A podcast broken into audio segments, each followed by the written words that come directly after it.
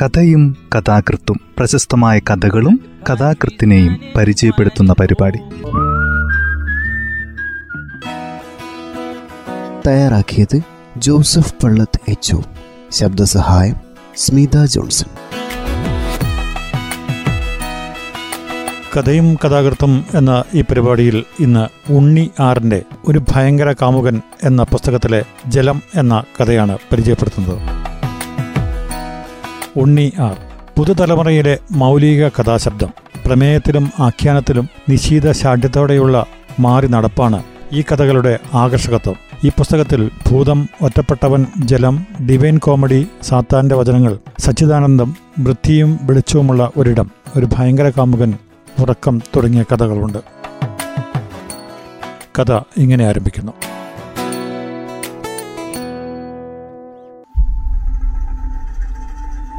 W G Sebald 57 വയസ്സിൽ car അപകടത്തിൽ മരിച്ചതിൻ്റെ മൂന്നാം ദിവസം Sebald, car mechanic, Downham Market, മറ്റൊരു കാർ അപകടത്തിൽ മരിച്ചു. മരണസമയത്ത് ആ മനുഷ്യൻ്റെ പോക്കറ്റിൽ സെബാൾഡിനെ ഓർക്കുന്ന ഒരു കുറിപ്പുണ്ടായിരുന്നു. പ്രൊഫസർ എന്ന സംബോധനയോട് കൂടിയ 4-5 വരികൾ മാത്രം. പ്രൊഫസർ കൈകൾ പിണച്ചു വെച്ച് നിൽക്കുമ്പോൾ താൻ തന്നെ ഭൂമിയും അച്ചുതണ്ടും എന്ന് തോന്നിപ്പോകും. വർക്ക്ഷോപ്പിലെ പഴയ കാറിനടിയിൽ നിന്നും ഇടയ്ക്ക് പുറത്തു വന്ന് നോക്കിയിട്ട് തിരിച്ച് കിടന്നിടത്തേക്ക് തന്നെ പോകുന്ന വയസ്സൻപട്ടിയെ കാണുമ്പോൾ മാത്രം അദ്ദേഹത്തിന്റെ വെള്ളിമീശയ്ക്ക് പിറകിൽ നിന്നും വളരെ മടിച്ചുള്ളൊരു ചിരി പുറത്തേക്ക് വരും. ഡൗണാം മാർക്കറ്റിന്റെ ശവസംസ്കാര ചടങ്ങിൽ പങ്കെടുത്തവർക്കെല്ലാം സെബാൾഡിനെ കുറിച്ചുള്ള ഓർമ്മക്കുറിപ്പ് കൂടി വില കുറഞ്ഞ കടലാസിൽ അച്ചടിച്ച് അയാളുടെ മക്കൾ വിതരണം ചെയ്തിരുന്നു. അന്ന് നോർത്ത് വാൽഷാം പ്രവിശ്യയിൽ താമസിച്ചിരുന്ന ഒരു കപ്പൂച്ചിൻ അച്ഛനാണ് മരണക്കുറിപ്പുകളോടുകൂടിയ അശോകന്റെ ബാധ ഓർത്തെടുത്ത് സെബാൾഡ് അനുസ്മരണം അയച്ചു കൊടുത്തത്. സെബാൾഡ് എത്തിയതോടെ മരണക്കുറിപ്പ് ശേഖരം 500 തികഞ്ഞു. ഇത് അപൂർവങ്ങളിൽ അപൂർവം തന്നെയാണ്. മുതിർന്ന ഒരു മനുഷ്യന്റെ കൈപ്പടത്തോളം മാത്രം വലിപ്പമുള്ള ആ കുറിപ്പ് നോക്കിക്കൊണ്ട് അശോകൻ പറഞ്ഞു, ഒരു സിനിമാ നോട്ടീസ് കാണുന്ന സാധാരണ വികാരത്തിനപ്പുറം ചന്ദ്രന് ഒന്നും തോന്നിയില്ല. ചന്ദ്രൻ അശോകന്റെ സഹായിയാണ്. അശോകന്റെ ശേഖരത്തിലെ കുറിപ്പുകൾ വർഷങ്ങൾ തെറ്റാതെ അടുക്കി വെക്കുക, പൊടി തൂക്കുക തുടങ്ങിയവയാണ് ചന്ദ്രന്റെ ഇന്നത്തെ ജോലി. ഇതേ സമയം നന്ദിതയും കൂട്ടുകാരി നീനയും വിധവകളുടെ ജീവിതത്തെക്കുറിച്ചുള്ള നന്ദിതയുടെ ഗവേഷണത്തിനായുള്ള വിവരശേഖരണത്തിനായി രാധയുടെ വീട്ടിലിരിക്കുകയായിരുന്നു. രാധയ്ക്ക് ഇപ്പോൾ എത്ര വയസ്സുണ്ട്? 24. ഭർത്താവ് എന്നാണ് മരിച്ചത്? 2 വർഷം മുമ്പ്. കുട്ടികൾ? ഒരു കുട്ടി 3 വയസ്സ്. ജോലിയോ? ഭർത്താവിന്റെ ജോലി കിട്ടി. സ്കൂള് പ്യൂണാ. വീണ്ടും ഒരു കല്യാണത്തെ കുറിച്ച് ആലോചിച്ചോ? ഇല്ല. അതെന്താ? അങ്ങനെയൊന്നും ആലോചിച്ചിട്ടില്ല. ഇപ്പോൾ കുഞ്ഞിനെ നന്നായി വളർത്തണമെന്ന ആഗ്രഹമേ ഉള്ളൂ. കുഞ്ഞിനെ നന്നായി വളർത്തണമെന്ന് ഏതൊരമ്മയുടെ ആഗ്രഹമാണ്. അതോടൊപ്പം ഒരു സ്ത്രീ എന്ന നിലയിലുള്ള നമ്മുടെ ആഗ്രഹങ്ങൾ കൂടിയില്ലേ? അങ്ങനെയൊക്കെ തോന്നാതിരിക്കാൻ ദേവിയോട് പ്രാർത്ഥിക്കും. അങ്ങനെയൊക്കെ തോന്നുക സ്വാഭാവികമല്ലേ? ഇങ്ങനെയൊന്നും ചോദിക്കല്ലേ, വേറെ എന്തെങ്കിലും ചോദിച്ചോളൂ. രാധയോടിനി എന്താണ് ചോദിക്കേണ്ടതെന്ന സംശയത്തോടെ നന്ദിതയും നീനയും പരസ്പരം നോക്കിയിരുന്നു. അതേസമയം അരികൽപ്പം കീറിയ ഒരു കടലാസ് തിരിച്ചും മറിച്ചും നോക്കിയിരിക്കുകയായിരുന്നു ചന്ദ്രൻ. ഫ്രഞ്ചാണ്, അശോകൻ പറഞ്ഞു. റിവ്യൂ ദ പാരി എന്ന മാസികയിൽ ഹിറാൾഡ് നെർവാലിനെക്കുറിച്ച് ഡാനി ബൂൺ എന്ന ഓപ്പിയം വിൽപ്പനക്കാരൻ എഴുതിയ മരണക്കുറിപ്പ്. അശോകൻ അത് വാങ്ങി കീറിപ്പോയ ഭാഗം ഒട്ടിച്ചു.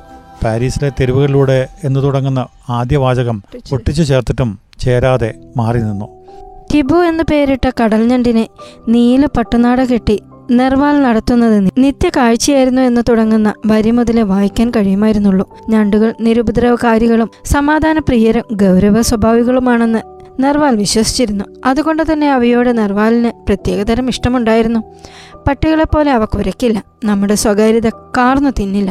ഒരിക്കൽ കുറിപ്പുമായി ഞാൻ നെർവാലിനെ കാണാൻ ചെല്ലുമ്പോൾ അദ്ദേഹം മുറിക്കുള്ളിലൂടെ നിലവിളിച്ചുകൊണ്ട് ഓടുകയായിരുന്നു. ടിബു മുറിയുടെ മൂലയിൽ പേടിച്ചിരിപ്പുണ്ട്. കവിത എഴുതി തീർക്കുവാൻ കഴിയുന്നില്ലെന്ന് വിറയ്ക്കുന്ന മുഖത്തോടെ നെർവാൽ പറഞ്ഞു.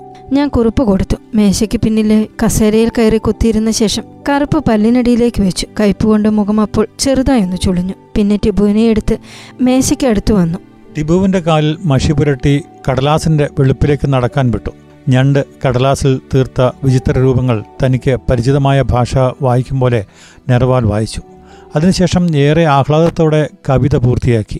ആ നിമിഷം ഏതാണ് നെർവാലെന്നെനിക്ക് സംശയം തോന്നി. ഞാൻ മുറിവിട്ടോടിപ്പോയി.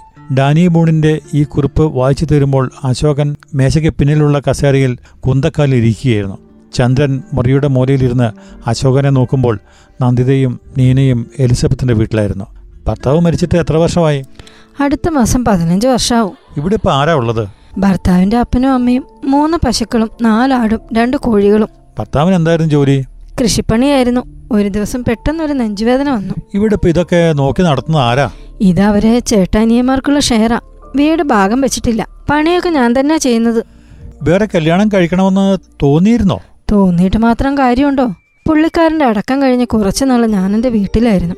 പിന്നെ ഇങ്ങോട്ട് തിരിച്ചു വന്നപ്പം മുതൽ അപ്പനും അമ്മയും കിടക്കുന്ന മുറിക്ക് മുന്നിൽ പായ വിരിച്ച് കിടന്നോളാൻ പറഞ്ഞു. അവർ വെളുപ്പാൻ കാലത്ത് എഴുന്നേൽക്ക് മുമ്പ് മാറിപ്പോയാൽ മതി, ഇല്ലേൽ അഴുക്ക് ശകനമാവത്തില്ലേ. മക്കള്? ഞാൻ മച്ചിയാന്ന് ഇവരെല്ലാവരോടും പറഞ്ഞിരിക്കുന്നത്. ശരിക്കും പുള്ളിക്കാരനാവതില്ലായിരുന്നു, പാവം. അതൊക്കെ ഇപ്പോൾ എന്നാത്തിനാ പറയുന്നേ. നന്ദിതയും നീനയും എലിസബത്തിന്റെ വീട്ടിൽ നിന്നിറങ്ങുമ്പോഴും അശോകൻ അതേ ഇരിപ്പ് തുടരുകയായിരുന്നു.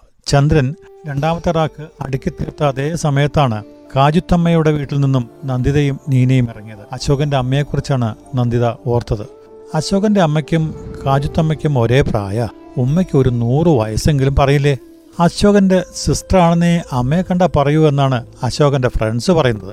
അവര് വിടോ അല്ലേ? 17ാമത്തെ വയസ്സിൽ ഭർത്താവ് മരിച്ചു. അശോകൻ ഉണ്ടായതിൻ്റെ പിറ്റേ മാസം. യോഗ ചെയ്ത് അവരിപ്പോഴും ബോഡി മെയിൻറ്റെയിൻ ചെയ്യുന്നുണ്ടെന്നും പറഞ്ഞാൽ വിശ്വസിക്കുമോ? അങ്ങനെയെങ്കിൽ അവർക്ക് ഏതെങ്കിലും ഒരു റിലേഷൻ ഉണ്ടായിരിക്കും. ഞാൻ പലതവണ ചോദിച്ചിട്ടുണ്ട്. ചോദിക്കുമ്പോഴൊക്കെ മറ്റെന്തെങ്കിലും പറഞ്ഞ് അശോകൻ ഒഴിഞ്ഞു മാറും. ഇതുവരെ കണ്ടിട്ടില്ലല്ലോ. അമ്മയെ കാണാൻ ആഗ്രഹമുണ്ടെന്ന് പറഞ്ഞിട്ടുണ്ട്. അശോകൻ പിടിതരില്ല. ചില സ്ത്രീകൾക്ക് മകൻ്റെ ഭാര്യമാരോട് അസൂയ തോന്നും, പ്രത്യേകിച്ച് ചെറുപ്പത്തിലെ ഭർത്താവ് മരിച്ചുപോയ സ്ത്രീകൾക്ക്. അത് ഞാൻ ഭാര്യയല്ലോ, ഒന്നിച്ച് താമസിക്കുന്ന ഒരാള്, അത്രയല്ലേ ഉള്ളൂ. അശോകന്റെ ഭ്രാന്ത് സഹിക്കുന്ന ഒരാൾ. ആ കാജുത്തമ്മയുടെ ഭർത്താവ് കാണിച്ചു കൂട്ടിയ ഭ്രാന്ത് വെച്ച് നോക്കുമ്പോൾ അശോകന് ഭ്രാന്തൊക്കെ ഭ്രാന്താണോ? ആശാന് ഒബ്സഷൻ പോലെ മറ്റൊരു ഒബ്സഷൻ വെള്ളമാണ്. ഡ്രൈ ആയിട്ട് പറ്റില്ല, വെള്ളം വേണമല്ലേ. ശരീരത്തിൽ നനവില്ലെങ്കിൽ ഡെഡ് ബോഡി പോലെയാണെന്നാണ് അശോകൻ പറയുന്നത്. ബെയർ ബോഡിയിൽ വെള്ളം വീഴുമ്പോൾ വെള്ളമല്ല ശരീരമാണ് ഒഴുകുന്നതെന്നാണ് കണ്ടുപിടുത്തം. നമുക്കൊന്നിച്ച് ഒഴുകാമെന്നേ എന്നേ അശോകൻ പറയൂ. നന്ദിതയും നീനയും ഫ്ളാറ്റിന് മുന്നിലെത്തിയ അതേ സമയത്താണ് ആ ദിവസത്തെ പണി തീർത്ത് വേലമുണ്ട് മാറി ചന്ദ്രൻ പുറത്തേക്ക് ഇറങ്ങിയത്. നന്ദിത ലിഫ്റ്റിന് കാത്തു നിൽക്കാതെ 5-ാം നില വരെ നടന്നു കയറി. ഫ്ളാറ്റിന്റെ വാതിൽ പൂട്ടിയിരുന്നില്ല. സാധാരണ ചിരിച്ചുകൊണ്ടുള്ള മറുപടി പറയാറുള്ള അശോകൻ ക്ഷീണമുണ്ടെങ്കിൽ പോയി കുളിച്ച് ഒരു കാപ്പിയോ വല്ലതും കുടിച്ചിട്ട് വരാൻ പറഞ്ഞു. പതിവില്ലാത്ത ഈ ഗൗരവം മനസ്സിലാകാതെ നന്ദിത നിന്നപ്പോൾ അശോകൻ പറഞ്ഞു, വീട്ടിൽ നിന്ന് ഫോൺ വന്നു, അമ്മ മരിച്ചു. അശോകനാണ് വണ്ടി ഓടിച്ചത്, പതിവ് പോലെ വളരെ ശ്രദ്ധിച്ച് പതുക്കെ. ഏത് നിമിഷവും പൊളിഞ്ഞു വീണാക്കാവുന്നത്ര ദുർബലമായ ഒരു നിശബ്ദത അവർക്കിടയിലുണ്ടായിരുന്നു. ഫ്രഞ്ച് ചിത്രകാരൻ തിയോഫിൽ ക്രോസിനെക്കുറിച്ച് എമ്മ ഗ്രീൻ എന്ന സ്ത്രീ സ്വന്തം കൈപ്പിടയിലെഴുതിയ മരണക്കുറിപ്പ് തൻ്റെ കൈവശമുണ്ടെന്നുള്ള ചെറിയൊരു അഹന്ത പറച്ചിലൂടെ അശോകൻ തന്നെ നിശബ്ദതയെ ഒഴിപ്പിച്ചു. തിയോഫിൽ ക്രോസ് തൻ്റെ അമ്മയുടെ മരണവാർത്തയറിഞ്ഞ് മൈലുകൾക്കപ്പുറമുള്ള വീട്ടിലേക്ക് രാത്രിയിൽ നടക്കുന്നതിനിടയിൽ ഒരു വേശ്യാലയത്തിൻ്റെ തുറന്നിട്ട ജലനടുത്ത് നിന്ന് ഒരു പെണ്ണ് പോൾ വെർലൈൻ്റെ കവിത ചൊല്ലുന്നത് കേട്ടു. തിയോഫിൽ ക്രോസ് വേശ്യാലയത്തേക്ക് കയറി ആരാണ് കവിത ചൊല്ലുന്നതെന്ന് നോക്കി. ക്രോസ് അവളോട് വെർലൈൻ്റെ മറ്റ് കവിതകൾ കൂടി ചൊല്ലാൻ ആവശ്യപ്പെട്ടു. അപ്പോഴേക്കും അമ്മ മരിച്ചത് തിയോഫിൽ ക്രോസ് മറന്നുപോയിരുന്നു. ഭ്രാന്താലയത്തിലെ ചുവരിൽ തലയിടിച്ചാണ് ക്രോസ് മരിച്ചത്. അയാൾക്ക് ഭക്ഷണം കൊടുത്തിരുന്ന സ്ത്രീയായിരുന്നു എമ്മ ഗ്രീൻ. ഇത് പറഞ്ഞ ശേഷം നന്ദിതയോട് ബെർലൈൻ്റെ സാവിത്രി ഗംഭീര കവിതയില്ലേ എന്ന് അശോകൻ ചോദിച്ചു. വീട്ടിലേക്ക് കയറി ചെല്ലുമ്പോൾ അശോകനേക്കാൾ പ്രായം കൊണ്ട് ഒരുപാട് ഇളയതായ തന്നെയാണ് ആളുകൾ ശ്രദ്ധിക്കുന്നതെന്ന് നന്ദിതയ്ക്ക് മനസ്സിലായി. അശോകനോട് സംസാരിക്കുമ്പോഴും അവരുടെയെല്ലാം കണ്ണുകൾ സ്വൈര്യം കിട്ടാതെ അവരുടെ നേർക്ക് ഓടി വന്നു. അകത്ത് കിടത്തിയിരിക്കുകയാണ്, പ്രായമായ ഒരു സ്ത്രീ പറഞ്ഞു. അശോകൻ ഒന്നും മിണ്ടിയില്ല. മുറിയിൽ 2 ബെഞ്ച് അടുപ്പിച്ച് ഇട്ടിട്ടുണ്ട്, അവിടെ കുളിപ്പിക്കാം. ഞാൻ നിന്റെ ചിറ്റമ്മമാരോട് പറഞ്ഞിട്ടുണ്ട്, എന്നിട്ട് തിണ്ണയിലേക്ക് കിടത്താം. അപ്പോൾ അവിടേക്ക് വന്ന കാരണവരെന്ന് തോന്നിപ്പിക്കുന്ന മനുഷ്യൻ പറഞ്ഞു. അശോകനും നന്ദിതയും അവർക്കൊപ്പം അമ്മയെ കിടത്തിയിരുന്ന മുറിയിലേക്ക് കയറി. ഇളം നീല നിറത്തിലുള്ള സാരി ഉടുത്താണ് അമ്മ കിടന്നിരുന്നത്. ആ മുഖത്തിൻ്റെ സൗന്ദര്യത്തിൽ പെട്ടെന്ന് തികട്ടി വന്ന അസൂയയിൽ അല്പനേരത്തേക്കെങ്കിലും മുന്നിൽ കിടക്കുന്ന ജഡമാണെന്ന് നന്ദിത മറന്നുപോയി. എന്നാൽ കുളിപ്പിക്കാമല്ലേ? കാരണവർ ചോദിച്ചു. അശോകൻ തലയാട്ടിയിട്ട് എല്ലാവരോടും മുറിക്ക് പുറത്തേക്ക് പോയിക്കൊള്ളൂ എന്ന് ശബ്ദം താഴ്ത്തി പറഞ്ഞു. അമ്മയുടെ അടുത്ത് അശോകനും നന്ദിതയും മാത്രമായി. നന്ദിത ഇവിടെ നിൽക്കണ്ട, ഞാൻ ഒറ്റയ്ക്ക് കുളിപ്പിച്ചോളാം. അവൾ കുറച്ചു നേരം കൂടി കഴിഞ്ഞ് അവിടെ നിന്ന് പുറത്തിറങ്ങി. മുറിയുടെ സാക്ഷ വീണു. നന്ദിത ഇരുട്ടിൽ ചാരി നിൽക്കുമ്പോൾ പിറകിൽ വെള്ളം ശബ്ദമുണ്ടാക്കി തുടങ്ങി. കഥ ഇവിടെ അവസാനിക്കുന്നു.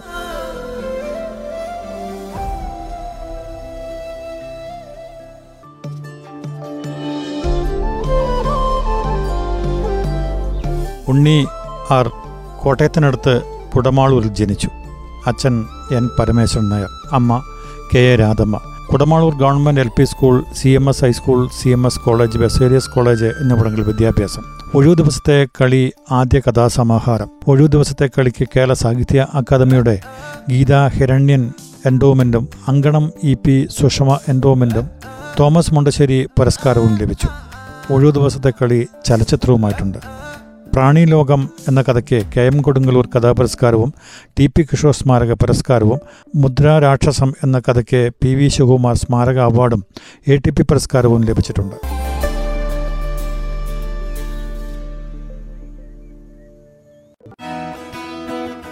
തയ്യാറാക്കിയത് ജോസഫ് പള്ളത്ത് H.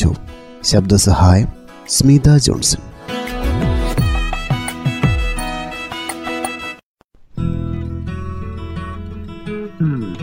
കഥയും കഥാകൃത്തും, പ്രശസ്തമായ കഥകളും കഥാകൃത്തിനെയും പരിചയപ്പെടുത്തുന്ന പരിപാടി.